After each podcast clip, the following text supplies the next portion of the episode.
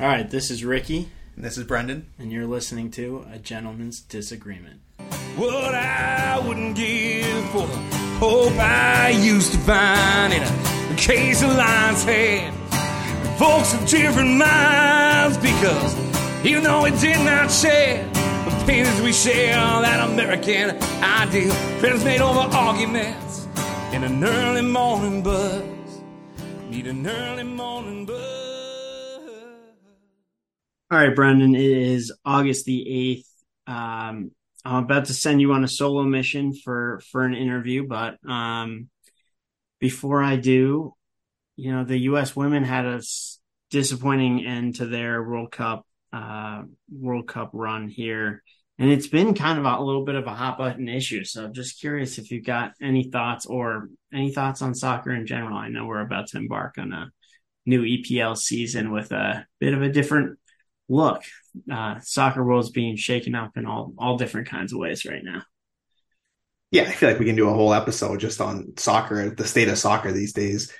You and I, our, our teams are facing off to kick off the Premier League weekend on on Sunday, Liverpool and Chelsea. So we'll look forward to that. I, I I don't know if I can name five players on Chelsea after this this last year, which is very sad for me. But who knows? I'm sure uh, with, I'm sure by Sunday I'll be ready to go and I'll fire it up if, if we watch together. Uh, yeah, I, I got up and watched the women play on Sunday. Certainly disappointing loss. Probably the best game they played the entire tournament, but still just couldn't find the back back of the net this tournament and lost in PKs in a heartbreaking way. If anybody watched or saw the highlights, the ball, I still not totally sure that it got over, but that's that that's soccer, you know, real any sports, I guess in general, games of inch, inches. Uh, yeah, I mean, this the U.S. team they didn't look good all tournament. There certainly no complaints that they deserve to be moving on at this point. It's the worst finish they've ever had in a World Cup since the Women's World Cup started in '91. They were the two-time defending champs. But I mean, there's a reason that no team, men's or women's, has ever gone back to back to back, and that's certainly showed showed this year with this team. Yeah, I mean, that obviously there's a lot of uh, God. I don't know why hoopla is the, like the one word that comes to mind. It's a that's probably a terrible word just in gen just in general. But surrounding this team because of both obviously their you know historical on field success, but also um, a lot of the off the field uh, sort of yeah political initiatives for lack of a better word in in that in pushing for um, for equal pay for the women's team um, and largely to sort of touting their success in contrast to the men's team. It's i mean it's it's funny funny is probably not the right word but you know we're looking at a team that advanced through the group stage on the women's side. And for the men in the men's world cup like anytime we advance through the group stage like that is that's the victory right there. And everything else is like ice, icing on the cake. Whereas in this side there's nothing but uh but disappointment because of how well they've done in the past. I told you i had a few hot takes on this. My number one is that this is actually good for the women's game just in general. Um i think like better competition globally only serves to elevate women's sports and the game in particular um like the greatest game, football in particular, just because you have I mean it's it's obviously that one truly truly global sport and the US have dominated but uh, in large part because of the um, resources that American women were receiving that many women out in elsewhere in the world even though ours were substandard in many ways to what the men's team were receiving still you know far far and away a better type of development um, organization than than right women's sports in other places. Not to not to make any comments about that, but just to see the game kind of elevated and have it actually just be more challenging um, for us to get through. Obviously, the results aren't there, but or weren't there this time around. But um, I think in in general, it's a it's a good thing. Sure, and I'm not the first one to make this comparison, but the comparison between this women's soccer team and the 2004 men's basketball team who had a, a, a, poor showing in Greece at the Olympics after years and decades of dominating the the global game. All of a sudden, other countries were starting to catch up, and you see the same thing here. Not only is the United States out, but Germany's out, Brazil is out, Canada's out, and so yeah, I think globally it's it's fair to say like the women's game is is growing exponentially, which is good. And just like when we saw like basketball, who are the best players in the world right now? You have you know, Jokic from Serbia and Doncic from Slovenia and Giannis from Greece and Joel from, from Africa. And, uh, so it, that's, you know, we could say for years that the United States had the best players in the world. Obviously there were other great players in Canada and Australia, but uh, now that's, that's even more so. So yeah, I agree with that. I do think there was a lot of ambivalence around this team while in the past with generally when people are rooting for United States teams, even at things like the Olympics, we've talked about it. You don't know who these people are five seconds before the race starts, but then as soon as you do, it's USA, USA, USA. And we've seen that across individual um, sports and team sports. But this, the women's team, they have been very active, or certainly some of the more visible members of their team have been very active outside, off the pitch. And for some people that makes them heroes and role models and people to look up to. And for other people it makes them villains in some ways. And so i uh, this was an interesting one because you have a lot of people that were devastated by this loss and a lot of people that were cheering this loss. And quite honestly as usual i can see both sides of it. Yeah. I don't I, I feel like that like the the Venn diagram of like how you're when you're supposed to be you know patriotic at all times that all of a sudden the politics don't align with the way that you want them to align and then the patriotism can go out the window. I always find that aspect of uh of that to be a little bit interesting. Um, but I think you said it kind of best though. It, soccer, especially because the World Cups every four years, is a is one of those sports that's very difficult to to threepeat, and it's it's also interesting to see at the highest level a little bit of like the politics of soccer, right? You you had you had women who were there for their third World Cup, which meant that they had been on the team at least 12 years, if not longer, which, you know, if you know anything about the nat- national or sort of like the the international game, people in their 30s are typically sort of like the the over the hill crowd when it comes to soccer which is you know crazy to say. But um but it's but it's sort of true. And that's like that's basically one of these things that that comes up a lot in soccer is that like you have these aging stars you owe them respect but to to what degree you know do you do you do you have to rely on them in in these moments when other teams are putting forward all this like super young talent. Obviously, there's a lot of benefits that come with experience, but soccer is a very physical, very fast game.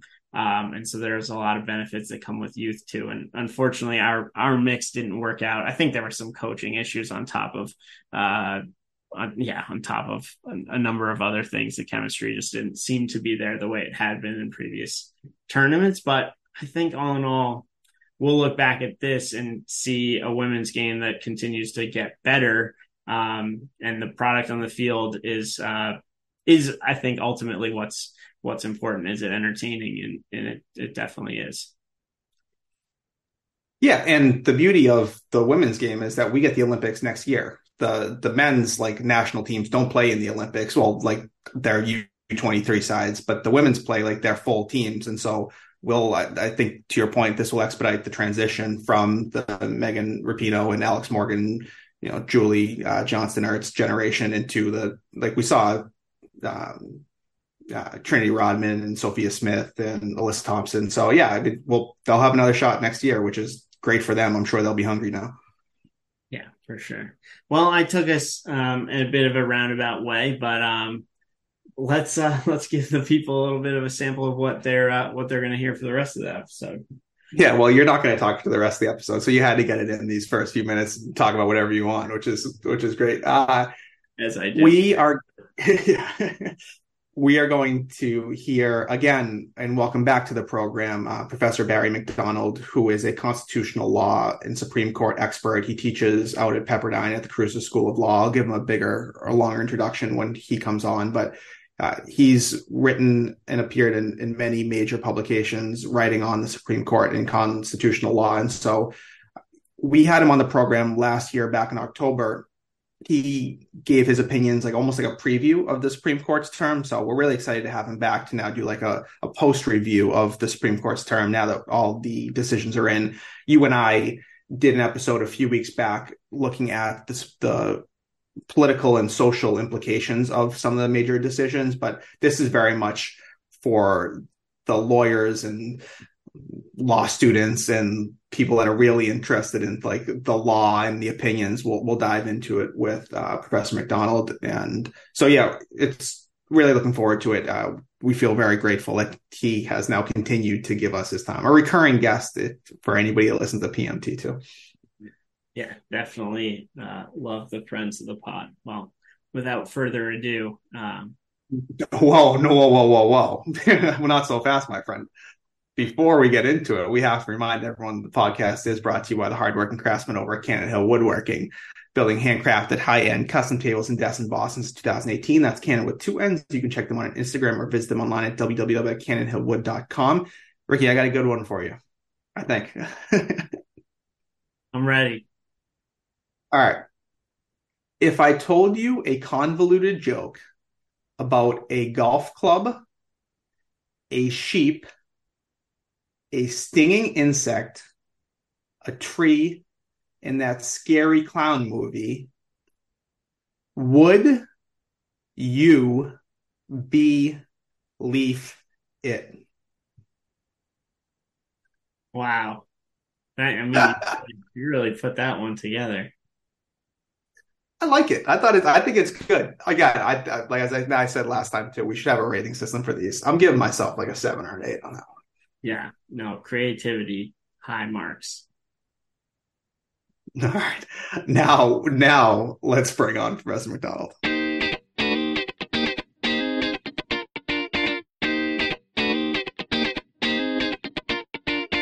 We are now thrilled to welcome back to the program Professor Barry McDonald. Professor McDonald is a professor at the Caruso School of Law at Pepperdine University. He graduated from Loyola University of Chicago, then went on to Northwestern University Law School. After graduation, he clerked on the U.S. Court of Appeals for the 10th Circuit and then at the Supreme Court under Chief Justice Rehnquist. After that, he went on to work for the U.S. State Department and in private practice. Now, like I said, he teaches at the Caruso School of Law, where he teaches constitutional law, First Amendment law, comparative constitutional law, intellectual property law, and contracts law.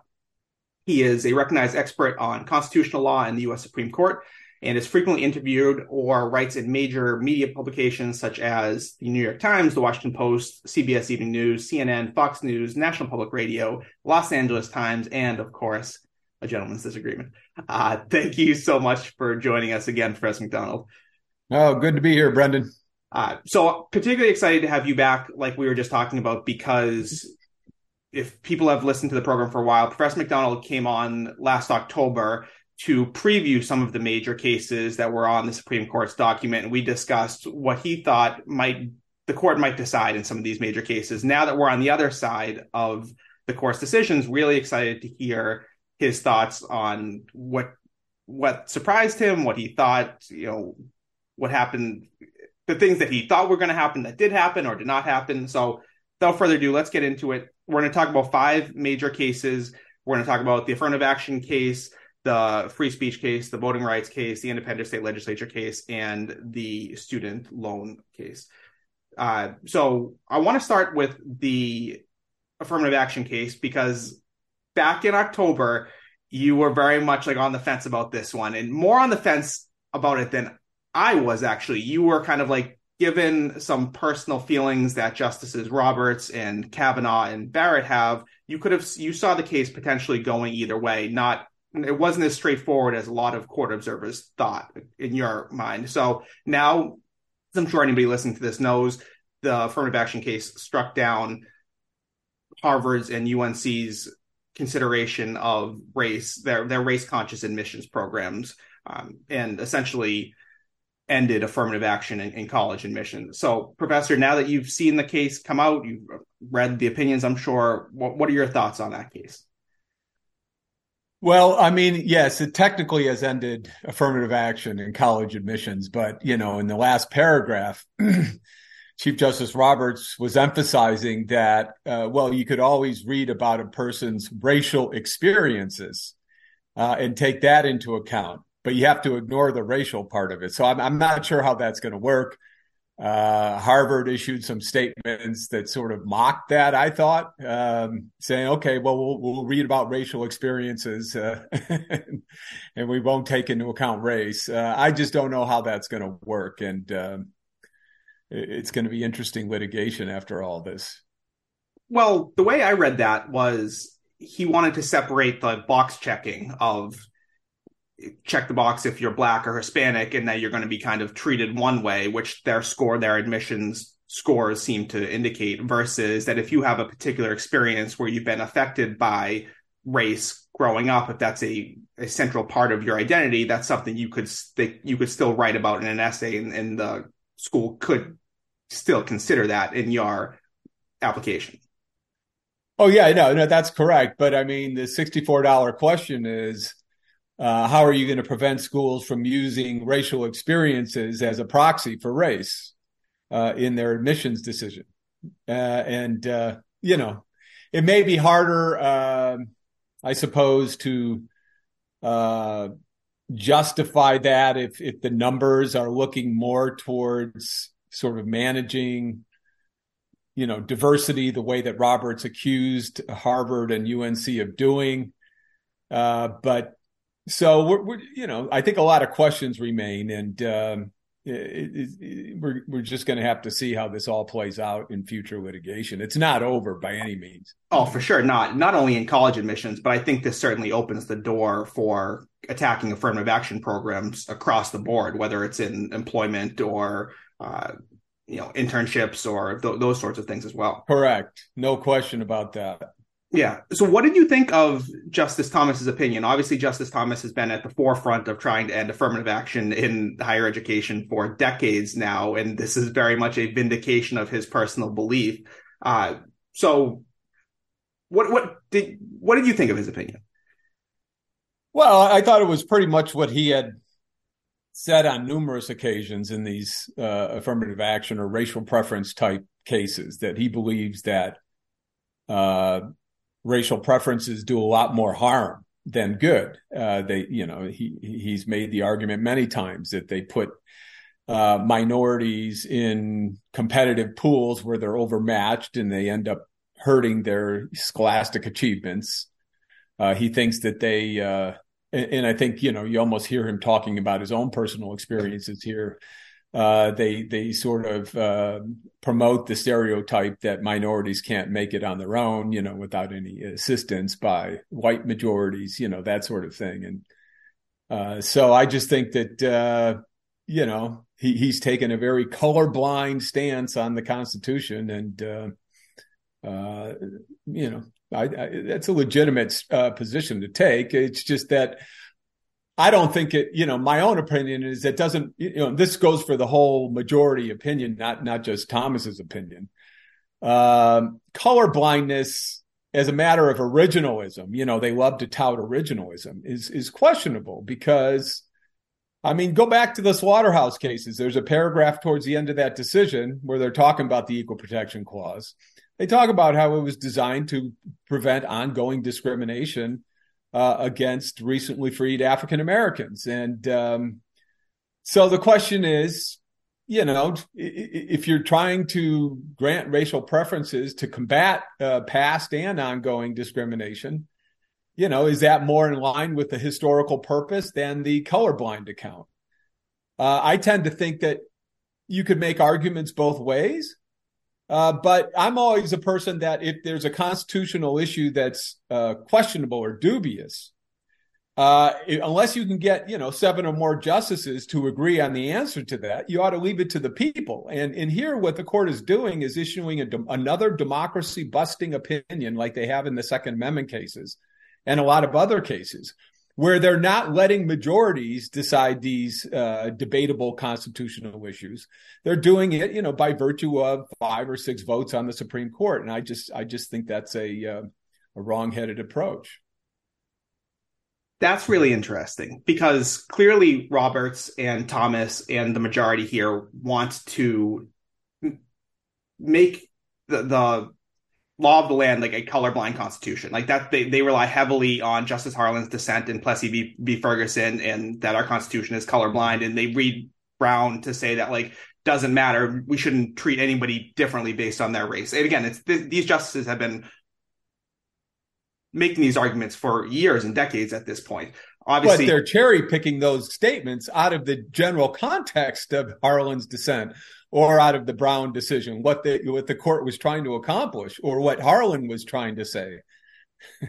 right, right. I think and that that's really Justice Jackson's point, I think, was that if you look at the overall the goal of those decisions was to ensure that like black Americans in particular had equal protection under the laws, while Justice Thomas and Roberts read it very differently. Um, which I, I think is is some of some of the disagreement here. I thought to your other point, one of the main sources of disagreement here that I found most persuasive on the dissent was Justice Sotomayor writing that in order to overturn all of this precedent, you have to ha- like clear a very high bar.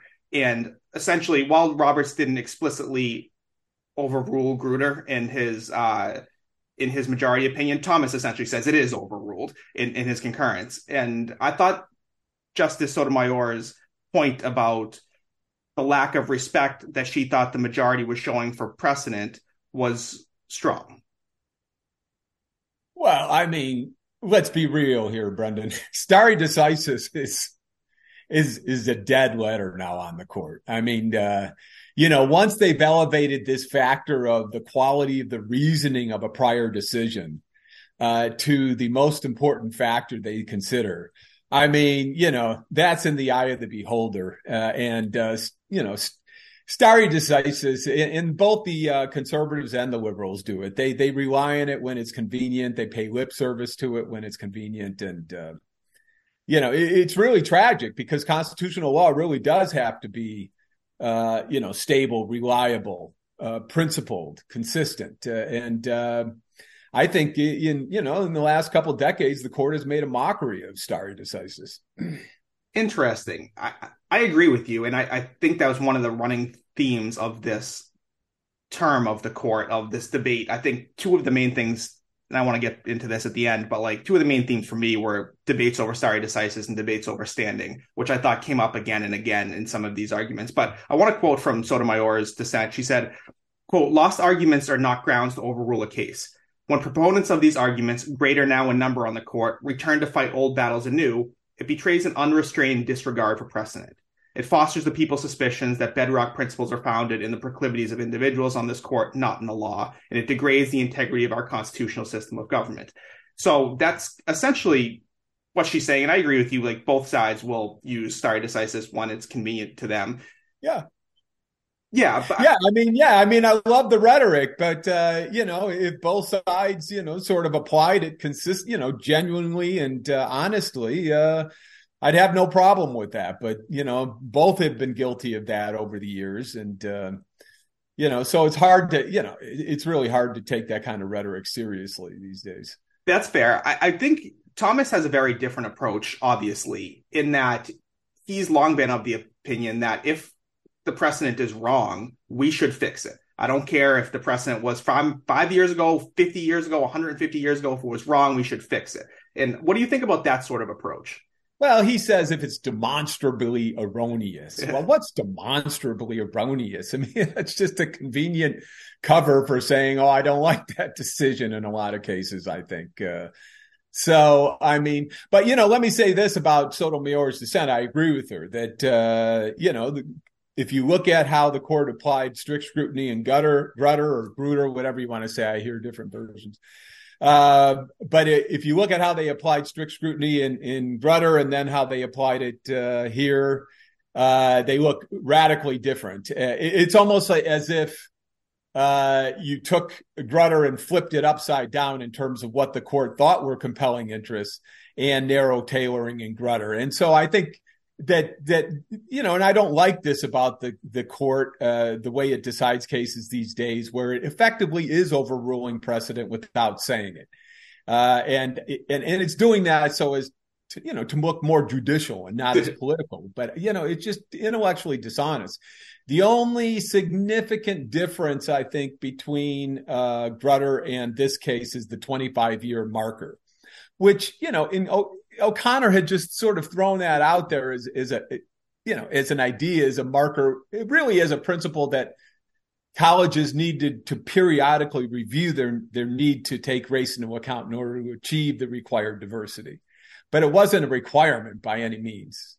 Certainly, and it, it provided a, a, convenient grounds for the majority to seize on and saying that like we can't have these things going on indefinitely into the future. But I think she did it 25 years because it was 25 years. Grutter Grutter was 25 years after Bakke, and it was she was kind of like, hey, I hope an additional 25 years these won't be necessary. That's how I read that.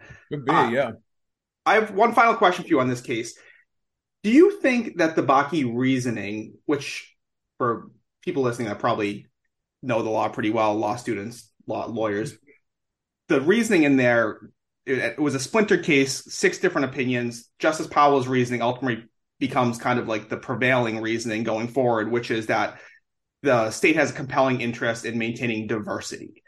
Do you think that actually weakened and hurt the case for affirmative action going forward? In other words, do you think if Bakke had come out and been like the 14th Amendment was designed to protect African Americans and to ensure that like all of these past discriminations, states had the ability to try to remedy these past discriminations, that had a that had would have had a stronger constitutional basis than this kind of amorphous we're in favor of the compelling diversity. I don't know if it would have weakened the case, but it certainly would have. You know, I mean, Powell marched through, I think, uh, three interests asserted by California before he said, no, no, those don't work. And, you know, diversity works. And, and he didn't spend a lot of time and effort uh, explaining why those other three interests were illegitimate. Like, for example, remedying past discrimination. He just thought, oh, that looks too much like a quota or whatever, you know. And uh, I, I just think that if, yeah, I think that if there had been more to shore up, yeah, I mean, diversity could have been one reason, or maybe not a reason at all. But I think that there could have been other grounds that made it may have made it. Uh, if if Powell had framed his opinion that okay, well, you know, we are a court and we're not here to impose our policies on the American people. And so, you know, if, if, there's a good case that a, that a when a Democratic majority, either at the uh, federal, state, local, county level, uh, or even at the level of uh, you know public administra- uh, public universities that are governed by board of trustees, etc. If Democratic majorities want to accomplish this, there'd be a, better be really good reasons, uh, you know, pretty clear in the Constitution for us to say that they can't do that. Uh, and I think that if he had reasoned more along those lines, uh, you know, affirmative action would have st- stood a better chance. Now, I'm not saying I, I think that affirmative action is uh, is good as a public policy matter. I mean, I think that there are a lot of, and I, I don't take a position on that. I think that there are a lot of good arguments on both sides of that. I'm just ta- talking here about the law and, and the Supreme Court's proper role in our constitutional system. And I just think that, um, uh, once again, you know, just like the Second Amendment, where it's where it's far from clear that this demands that people be able to walk around with guns. Democratic majorities ought to be able to decide these difficult constitutional questions. Yeah, I, I think what I, and it seems like we're on similar pages here. What it just seemed like Bakke had was a very shaky foundational ground, which made it easier for the court to overturn precedent. It reminds me a little bit of like the Roe case, where if like Roe had more firmly like established this right to reproductive freedom and within the Constitution, it would have it would have served it better. And again, it might not have been any different the outcome of it, but it was just such like the the foundation to me constitutionally seemed weak enough that it wouldn't be too difficult for a majority to overrule such an like such. Yeah, I think it's a combo there of both uh, O'Connor and Powell because O'Connor obviously had the uh, opportunity and Grutter to sort of revisit Powell's reasoning, and she had a, she had a majority, I think, any way she wanted to go on that. Right, uh, and uh, so. You know, uh, I think you could uh, put some of that on Justice O'Connor. Yeah, that's fair. And I mean, I think if you are a conservative, you would argue that these these precedents all of them rested on very weak grounds, which makes it more make, makes it easier to overturn this precedent and respect other precedent. That would be the argument. Yeah. And let me be clear: I don't. I'm not a conservative. I'm not a liberal. I, I pride myself on trying to maintain a neutral, objective, nonpartisan analysis in these things. That's why we like to have you here. All right, let's get into the second case, probably the most surprising case out of this term, which was the voting rights case out of Alabama, Allen v. Milligan. Essentially, uh, Alabama was looking to overturn some of the the court's precedent regarding Section 2 of the Voting Rights Act again, most of the listeners probably know this, but the Supreme Court has slowly but surely gutted the uh, the Voting Rights Act over the years, most notably in 2013 in Shelby. And Section 2 was really the only enforcement mechanism that the Supreme Court had previously allowed to to remain. And Alabama was essentially trying to take that power out of the, that enforcement power out. The court ruled against it. Um, and despite a long history of cutting down the Voting Rights Act, Roberts, again writing for the majority, upheld the Section 2 of the Voting Rights Act, relying heavily on precedent. So, were you surprised by this? As, as surprised as most people were? I guess I was because you know Roberts, eh, you know, has been on record, and especially in the parents involved case, uh, is strongly saying we ought to get any sort of racial considerations uh, out of the law. But of course, that you know, there you're talking constitutional issues as opposed to statutory issues. Uh, but you know, that's never stopped the court in the past when it wants to go a certain direction. Uh, but yeah, so I guess I was uh, a, little bit surprised that Kavanaugh and Roberts uh, allied with the liberals uh, to apply the Voting Rights Section Two of the Voting Rights Act in the way that they did. Uh, but I was glad that they did it. Maybe they saw the uh, the three punch wham wham wham of uh, uh, you know of the against what they consider to be probably. Now I'm not saying they personally take this stance, but you know the the, the woke generation of Biden and all this stuff. You know they they knew they were delivering the the three the three punch knockout of the First Amendment case, the uh, the student loan forgiveness case, and the affirmative action. So maybe maybe they were thinking ahead and thinking, okay, we we we we can't make this court look too political, so we need to be a little bit reasonable here. Yeah, I mean that certainly wouldn't surprise me if that's what Roberts was thinking, and Kavanaugh seems to be following in that mold a little bit in terms of concern about the integrity of the court. I'm sure we'll talk a little bit more about that later. Uh, to something that we had said earlier, Thomas's dissent in here says, "quote In any event, stare decisis should be no barrier to reconsidering a line of cases that was based on a flawed method of statutory construction from its inception. So again, Roberts in his majority is relying on stare decisis here, and Thomas is pretty much saying that stare decisis is wrong and we should overturn this too. Yeah, and I think that Roberts was really looking at uh, sort of the what he called the congressional compromise that Congress had made to allow these sort of Section 2 cases to go ahead based on discriminatory impact against minorities, where con- uh, Congress, but also emphasized this doesn't mean proportional representation based on minority and majority populations in the state. And so I think he was just so, sort of saying that Gingles and the other uh, precedents had honored that congressional compromise. And uh, so he was, you know, relying mainly on that. Right. This does seem to me, I know you've been a bit derisive about like the court relying on stare decisis and Roberts all but overturned stare decisis in the in the Harvard UNC cases. But if there's any justice on the court that I think still respects stare decisis, I do think it's Roberts, and that's what he's relying on a little bit here. That could be, yeah. I mean, obviously he, uh, uh you know, he's trying to preserve the court's institutional reputation and so, uh, you know, he, uh, when I think he thinks that it, you know, a result ought to go a certain way, he, he's not, he's not shy about upholding stare decisis. But I could point you to look at Citizens United. I mean, uh, there was no reason to revisit the uh, the prior First Amendment decision. But they courts, uh, uh, along with Roberts, Roberts wrote a special opinion justifying it why it was necessary to revisit this opinion. And so, you know, I just think you need to take the whole record into account when you when you make these sort of observations. That's fair. That's fair. So, in a similar vein, one other case which I was particularly interested in was the Independent State Legislature case out of North Carolina. This is Moore v. Harper, where the North Carolina state legislature was essentially arguing that because of the elections clause of the federal constitution, they should be able to prescribe the time, place, and manner of federal elections essentially free from oversight from anybody, including uh, at least at the state level, including the state judiciary.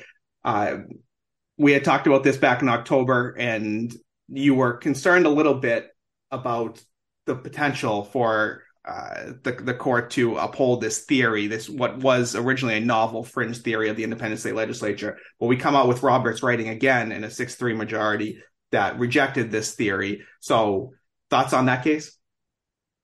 Yeah, well, I was pleased that both Roberts, Kavanaugh, and Barrett uh, all together sort of refused to go to the we had three justices, as you know, uh, willing to. It was a fallacious theory from the beginning. I thought it was outlandish, really. But uh, you know, the, the, fact that three justices went there trying to support this was, in my opinion, ridiculous. Uh, so it was good to see that those three are at least willing to be reasonable in the face uh, in the face of legal arguments that are highly questionable. Yeah, I want to get into the legal arguments in a minute, but again, for Roberts here, he's relying on stare like precedent, um, the Arizona, the Arizona like state district and commission from a few, a few years prior. And I thought it was interesting because he was in the dissent on that case, but he he relies on the majority in that case to continue to uphold this precedent as he sees it. Well, he, that was the third in a line of precedents he drew on, but and he said that there was unanimous agreement on the principle that you can't take state courts out of the state lawmaking processes. So uh, I think that was a different case because it had to do with an you know independent commission to redraw, taking taking those decisions totally outside the hands right. of the legislature. Uh, and so I think he had, he he did have a colorable claim that uh, this decision was consistent with sort of the majority views in that case, both the dissenting and the majority opinions. Fair. Uh, the case, I was disappointed in, in reading it a little bit because it actually, it's been, the argument was really about the standing, whether or not there was standing, as opposed to the actual like election clause argument. I, I, I wish there was more, but I wish Gorsuch had written this dissent. Thomas wrote it, um, but Thomas spends most of his time attacking, saying that the court did, that should never have heard the case because it was moot. Uh, but they don't get into the, the election arguments the election clause argument as much. Thomas does talk about it briefly, where he says that like he finds them persuasive, and Gorsuch and Alito sign on to this. Uh, why did you find it so? As you put it, like fallacious? Why, why did you think it was that argument was so ridiculous?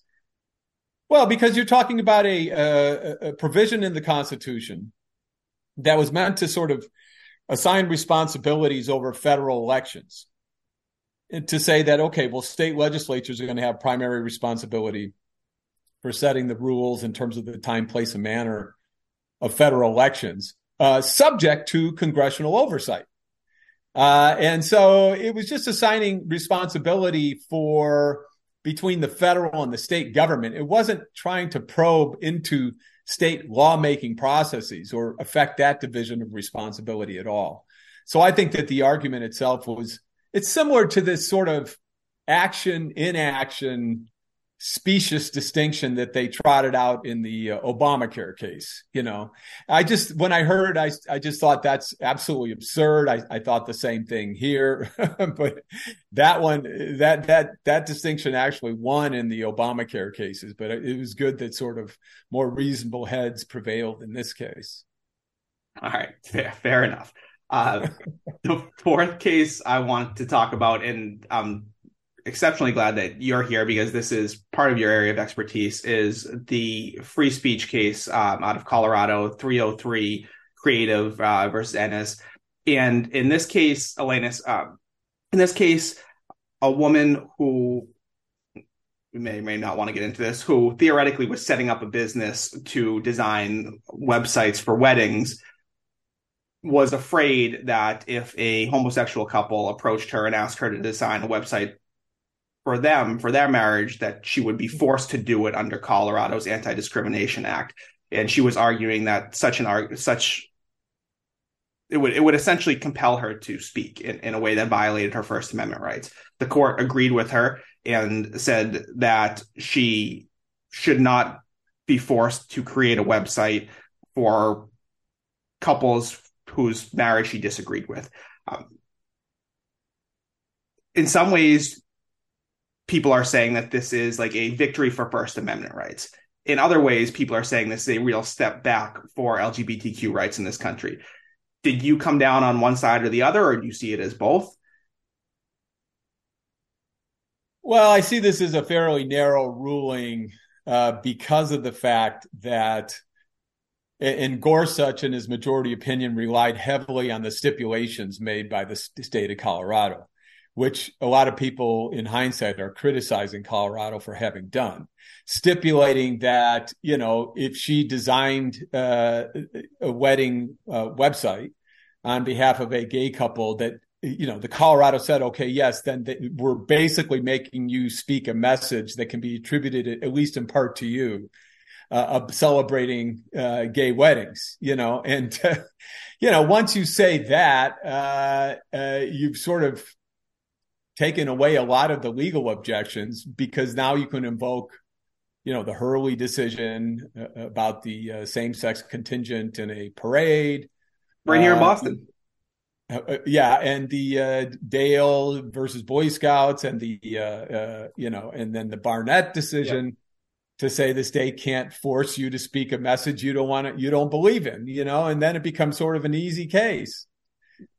Right. And Gorsuch, reading his opinion, it, it seemed like he treated it as a very easy case. I mean, his, his argument is very easy to follow. And at one point, I think he says, like, what are we even debating here? Like, obviously, this would violate the First Amendment. Well, it's based on these stipulations. Right.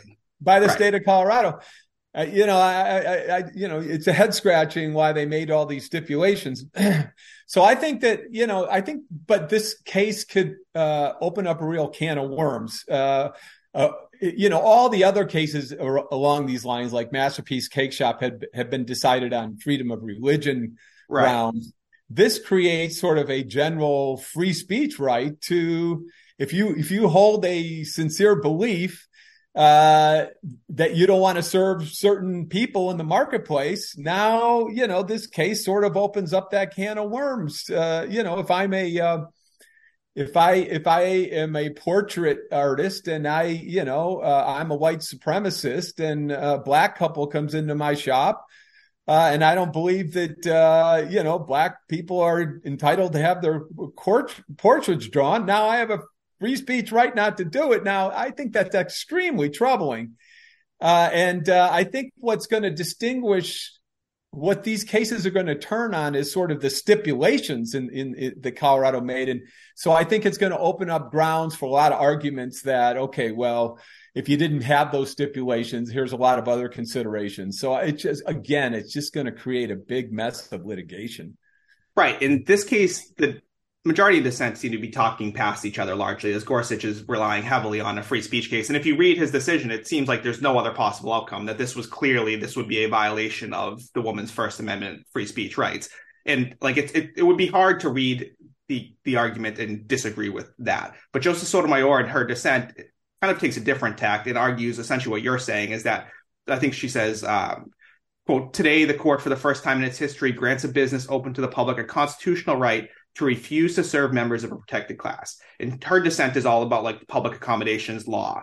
And I'm I'm curious, one, do you think there's an appetite on this court or potentially like more largely within the federal judiciary to walk back some of the public accommodations doctrines that have existed since like the civil rights heart, heart of atlanta i think is the case that like really first establishes it do you think there's any sort of appetite to try to walk that back or was this purely a majority being like, this is a free speech case. This is clearly violating her First Amendment. You mean outside the uh, arena of expressive goods and services? Yeah. So, like that don't implicate First Amendment. No, I think getting to like your your earlier point of like if if if there are more challenges, First Amendment challenges to discrimination, do you think there's an appetite in this court to hear those types of arguments? Oh, well, I definitely do, especially when you're talking about freedom of religion. But even now, with this precedent, uh, freedom of speech as well, freedom of belief. Uh, that's why I think it really opens a can of worms here. Um, but I don't think there's an appetite to walk back public accommodations law outside the arena of somebody providing expressive goods or services to the marketplace that actually implicates the First Amendment. Okay, that's fair. But I, I do think like this is if you're looking at this court, we have like the first we have you know freedom of, of religion in the First Amendment. That now we have freedom of expression in the First Amendment. But now like this freedom of association, I think could be like another ground where people could start to push back on on like public accommodations type laws. Sure, uh, like in the uh, Boy Scouts versus Dale case, you know, they have that precedent already out there. What struck me though about about this decision is I thought it went a, perhaps not surprisingly, it was more sort of uh, on the right uh, or conservative than it needed to be because a lot of times in cases where the government is forcing you to speak a message you don't want to speak. It, it, you know, the rule is, oh, you just don't automatically win, that strict scrutiny applies. And then you ask, does the government have a compelling interest? And even if it does, are there alternative ways to achieve it? And the state of Colorado was, I think, focusing on that because they were arguing, look, this person's uh, services here are unique. She's she's a specialist, et cetera, trying to say that there aren't good alternatives to serve same-sex couples uh, with what she provides. And Gorsuch just sort of mowed right through that and said, well, the more unique it is, the more reason we we have to be to sort of protect our First Amendment rights. So uh, I just think that that you know now he's sort of giving you know providing a lot of ammo to say, well, it doesn't matter if there are alternatives for same-sex couples to acquire goods or services in the marketplace uh, you know, we're going to sort of protect. Uh, we're just going to protect the the you know the the, the speaker or, or the pe- person that believes a certain belief, uh, regardless of whether there are alternatives out there. Right. That's where I do think there's, and maybe you're saying the same thing. I do think there's more of a door open to get into some of like that that precedent. I, I could see Gorsuch in particular, and I would not shock me for Thomas and Alito too, and they're not going to be around forever. But saying something like let the market decide like all of these laws that we have like these public accommodation like anti-discrimination laws which gorsuch writes like colorado has greatly expanded as many states have that now it's not just like public accommodations and common carriers. Now they pretty much apply to like almost any private business that opens itself up to the marketplace. And i could see justices like that arguing that these discrimination anti-discrimination laws do violate people's first amendment rights in many ways uh, it could be. You know, of course, you've got to have a First Amendment claim. You know, a religious sure. objection or, or you know, a, a speaking objection. Um, but it could be. You know, it's just hard to say how big of an arena of conflict that this is opening up because. Okay. It's, it's just not clear how how big a marketplace is for you know goods or services that implicate you know yeah. sufficient First Amendment concerns. Yeah, no, I, I think that's that's totally fair. I was talking to a friend of mine who's uh, who's he's gay man, he's married, and he was saying he was like, I love this this case from a First Amendment perspective. He's like, I love protecting people's right, like First Amendment free speech rights. He's like, on the other hand, I don't like the potential for you know no gays that need to apply to like th- this ser- service. And so I think I can see why people are like a little bit ambivalent about this type of case.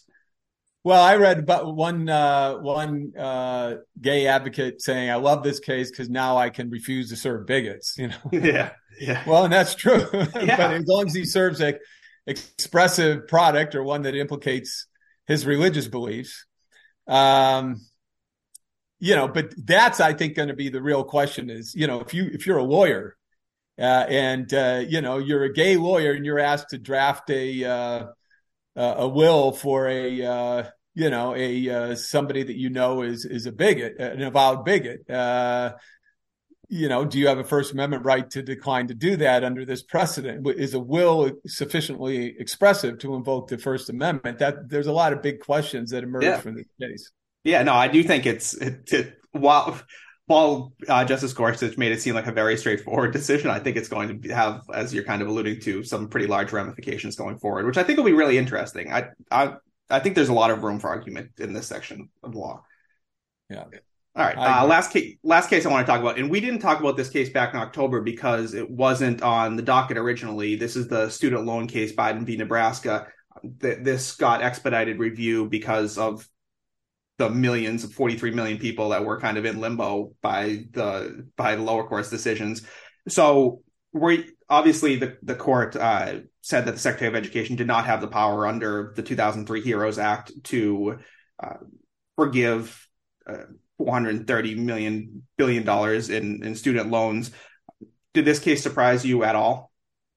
No. Uh, not at all. Uh, I mean, this was basically a replay of the West Virginia versus EPA case about the, uh, the, you know, the Clean Air Act dispute. Um, uh, I knew that the uh, the court was leaning towards viewing this as a major questions case, but I know uh, Roberts was still probably smarting from Kagan's barbed pen her barbed dissent in the EPA case about the major questions. So it wasn't surprising to me at all that the first part of Robert's opinion was just a he said, "Oh, this is just basic statutory interpretation."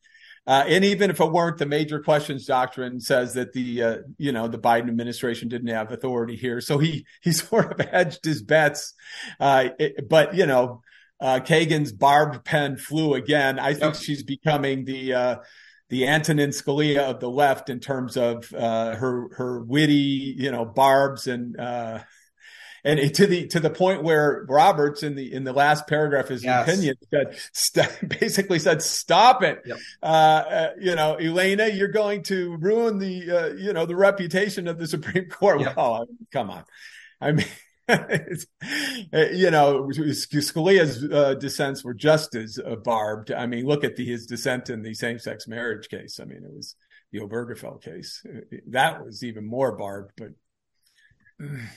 yeah, I think so. That exact. I had that line highlighted. Roberts at the end of his opinion says, "quote It has become a disturbing feature of some recent opinions to criticize the decisions which, with which they agree as going beyond the proper role of the judiciary."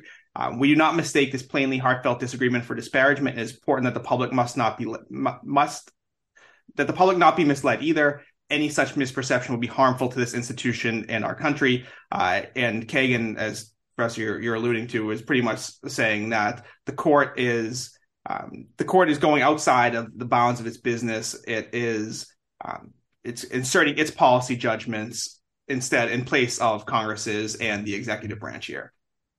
Yeah, and that's the same complaint that a lot of liberal uh, majorities have, or I should say, that's the same complaint that a lot of conservative dissenters have made against liberal majorities. I mean, you know, so you know, you read this stuff and okay, trotting out the rhetoric here.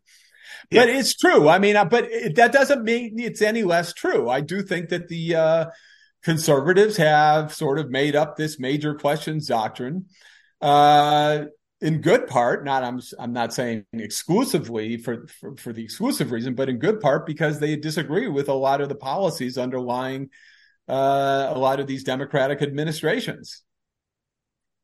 And, but but it's but the, you know the shoe fits on both sides. And you go back in time, and the, the liberal majorities were doing the same thing. I mean, so it's just we need Supreme Court reform in a big way uh, to make this as not a, a nonpartisan a tribunal as possible. But you know, we're sc- sort of going to muddle through all this because that's impossible to get that kind of reform with Congress the way it is. Well, what sort of reform would you be in favor of?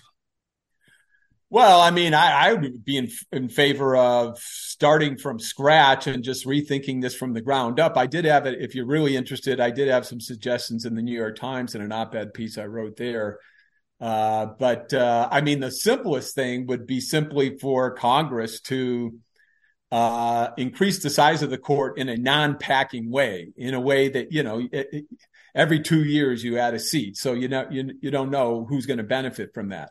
until you got to 15 or 17 justices. That's not a cure all by any means, but it's the, I think it's the easiest fix where it makes it harder for these sort of partisan voting blocks to form. I think you just get a better decision making out of uh, multi member uh, judicial bodies. Uh, you know, look at the European Court of Human Rights.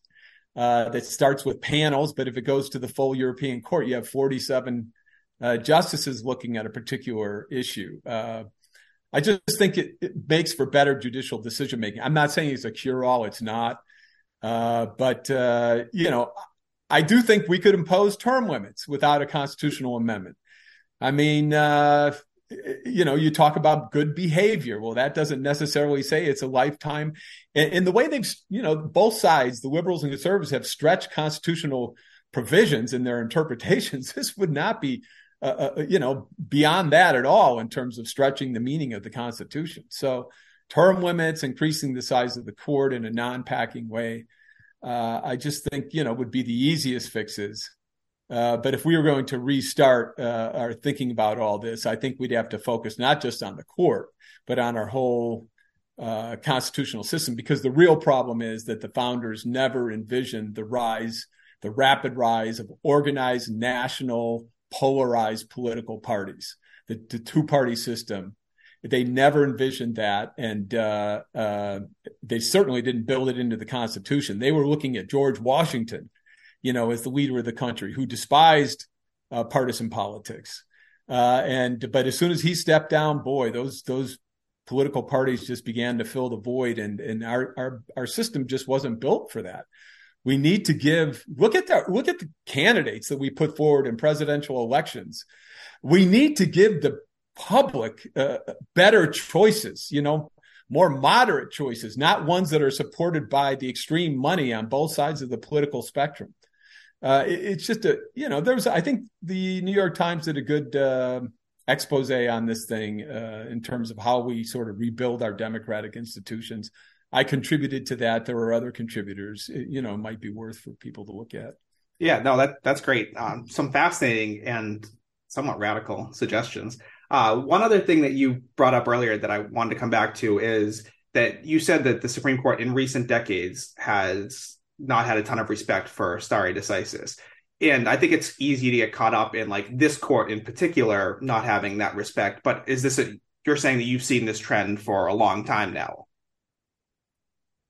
I don't think that either side has let stare decisis stand in the way when when they feel like you know they really want to sort of overturn uh, a major decision uh, but I do think that the conservatives have made it a lot easier to disregard stare decisis. If you if you look at the factors that, like for example, you go back to Casey versus Planned Parenthood, which was all about stare decisis, Roe versus Wade. You didn't even see really uh, O'Connor in the factors of stare decisis talking about the quality of the prior reasoning. I mean, for obvious reasons, that's in the eye of the beholder. Right. But now it's become the most important factor for the conservatives. And uh, you know, once you say that, you know, stare decisis is just uh, you know, it's just whip service after that. So you're saying that it's really, even though this maybe have been trending for a little while, it's really kind of fallen off a cliff in the last couple of yes. Terms. Okay. Okay. Uh, and so I guess like final thoughts. Now we've had two terms of this court has this did this past term change your perceptions at all reinforce certain things? Like now that we're starting to see this court more fully flesh itself out it was hard with barrett's first term and now this was i guess this was jackson's first term but um, thoughts on on this court now two terms in? I think it's a very bold conservative court. I mean and they're not shy about overturning precedents that they don't like and um I don't know how many more are out there that they may be gunning for because they've certainly shot down a lot of them.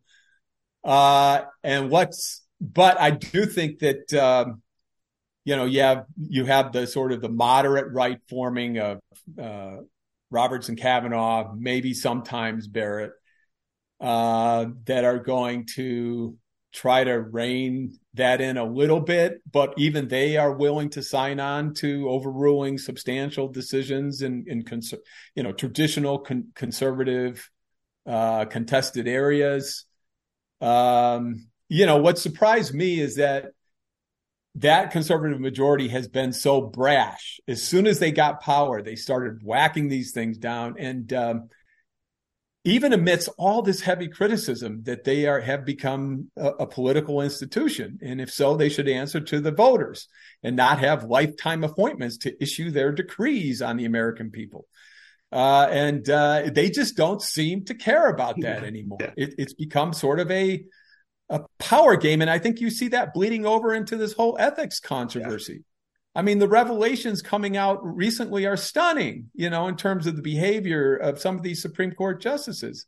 You know, in an earlier day, they some of them would have early, clearly merited impeachment, uh, and um, you know, it's just uh, we've we've reached a, uh, a, a new attitude where it's just sort of brass knuckles uh, partisanship, and I think it's even infected the Supreme Court and uh, I do think it's it's it's damaging, you know, for the country. Uh, but I don't. I, again, I don't want to overstate the Supreme Court's role.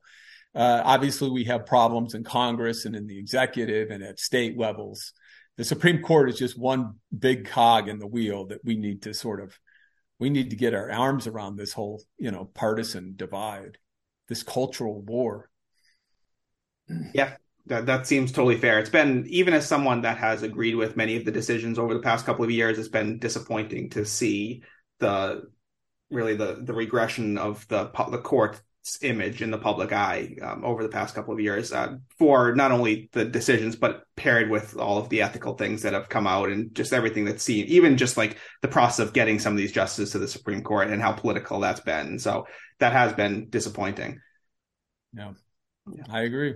Yeah um, all right. Well, we, we can maybe hope for better in in uh, this upcoming term. Uh, who knows what, what we'll, see? well see. I don't know what I'd have to think about it to see what else is out there for them right. to go into.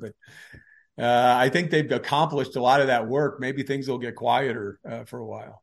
Yes, I think quieter would be a good thing. I, have repeatedly said on our podcast that like I just can imagine Justice Roberts, and I know he's not blameless here, but like in his office, like kind of with his head in his hands, being like, "Come on, guy! Like, what are we doing here?"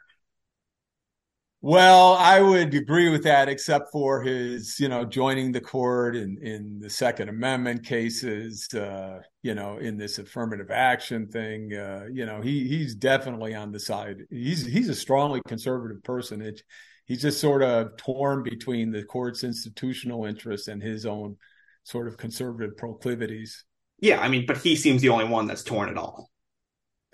Well, I think Kavanaugh is indicating that yeah. that he yeah. he has a lot of angst about you know these things. So, yeah.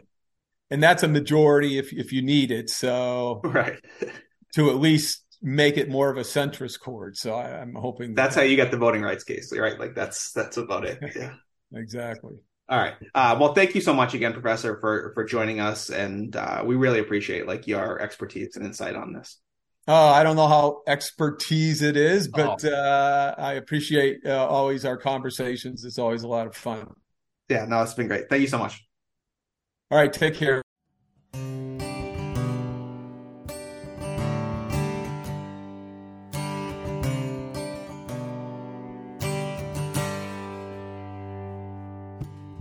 We stay up all night on Garner Avenue, debating all the issues of the day. No agenda, not yet. Talking heads, round and around till we forget where it was we began. Some mornings you were away, some morning left your ego bruised, but what I wouldn't give for the hope I used to find in a case of lion's head. Folks of different minds because even though we did not share the pains we share, that American ideal, friends made over arguments in an early morning buzz. Need an early morning buzz.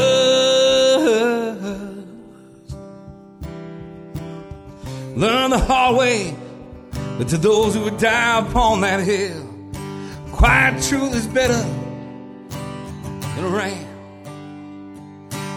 Somewhere along the line, we seem to have forgotten the value of sometimes being wrong. Some mornings you're away, some morning let your ego bruise.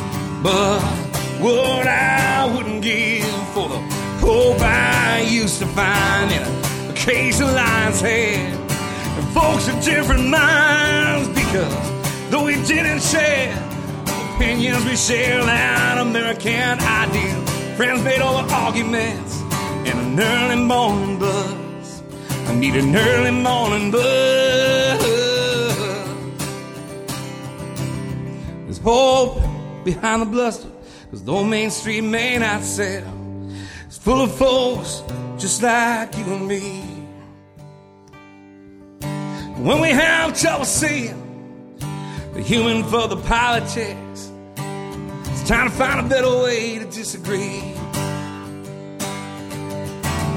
Some days you win, some days will leave your ego through. But what I wouldn't give for the hope I used to find in a case of lion's head. Folks of different minds because though we did not share opinions, we share that American ideal. Friends made over arguments and an early morning buzz. Oh, what I wouldn't give for the hope I used to find in a case of lion's head. Folks of different minds because Though we did not share opinions, we share that American ideal. Friends made over arguments in an early morning buzz. I need an early morning buzz.